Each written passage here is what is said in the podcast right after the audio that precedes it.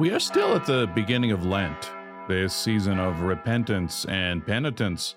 But today, the church is already talking to us about the resurrection. In the transfiguration of Jesus, Peter, James, and John get a glimpse of Jesus' eternal glory, the glory he claimed after the resurrection. In our second reading, Paul writes passionately about God's power and faithfulness as revealed in Jesus Christ.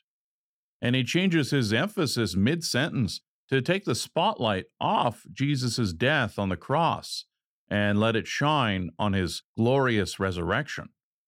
In our passage about Abraham and Isaac, which speaks of events almost 2,000 years before Jesus, the release of Isaac from his bonds give him a new life, another symbol of the resurrection.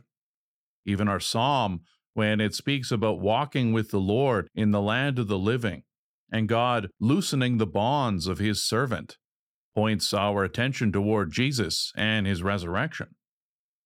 But isn't Easter still more than a month away?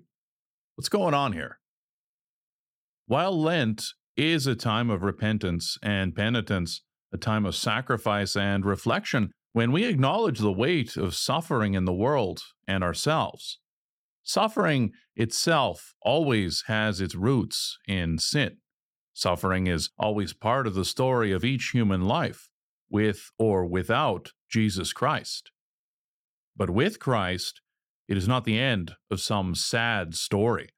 Crosses purify us of selfishness if we allow them and teach us to lean more on Jesus and have a more incredible experience of his wisdom and joy, resurrection.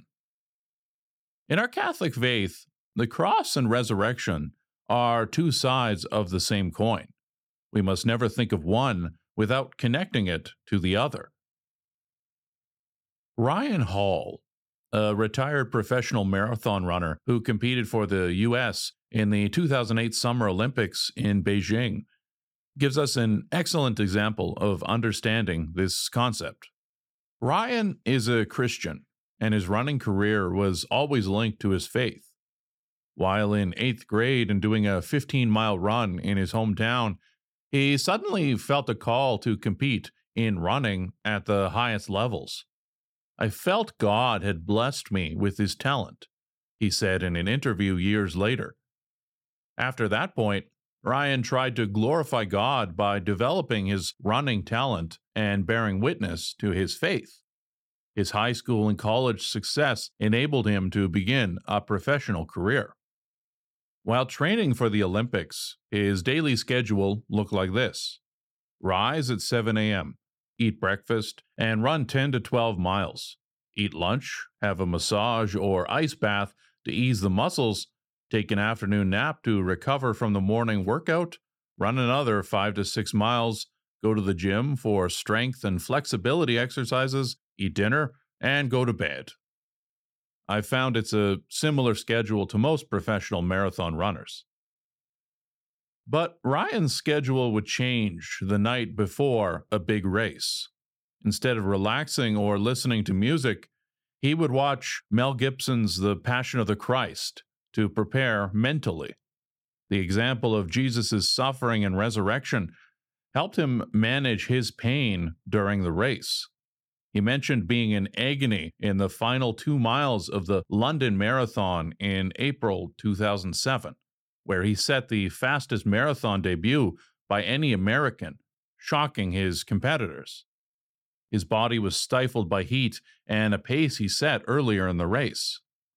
He said he could keep that pace because he actually saw visions of the scarred body of Jesus, and it made him able to go on. If we bear our crosses with Christ, we will also experience the power of his resurrection. The two are always connected. A healthy, balanced Christian must always keep these both in view.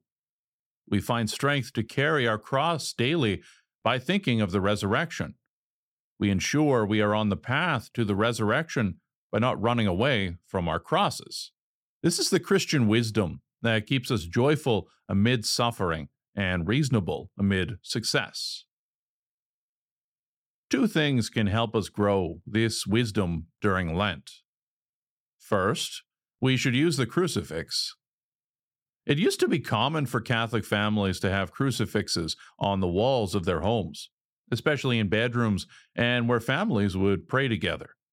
This practice has fallen off in many places, but there's no reason it needs to stay that way.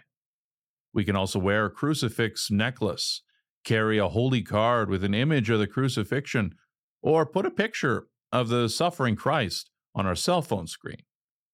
This helps us keep in mind what Jesus suffered for our salvation. If we do that, the crosses that come our way will never surprise or derail us. Second, we should find time to pray the rosary. The rosary is a simple prayer that gives us a tour of all the events of Jesus' life, including his passion and resurrection.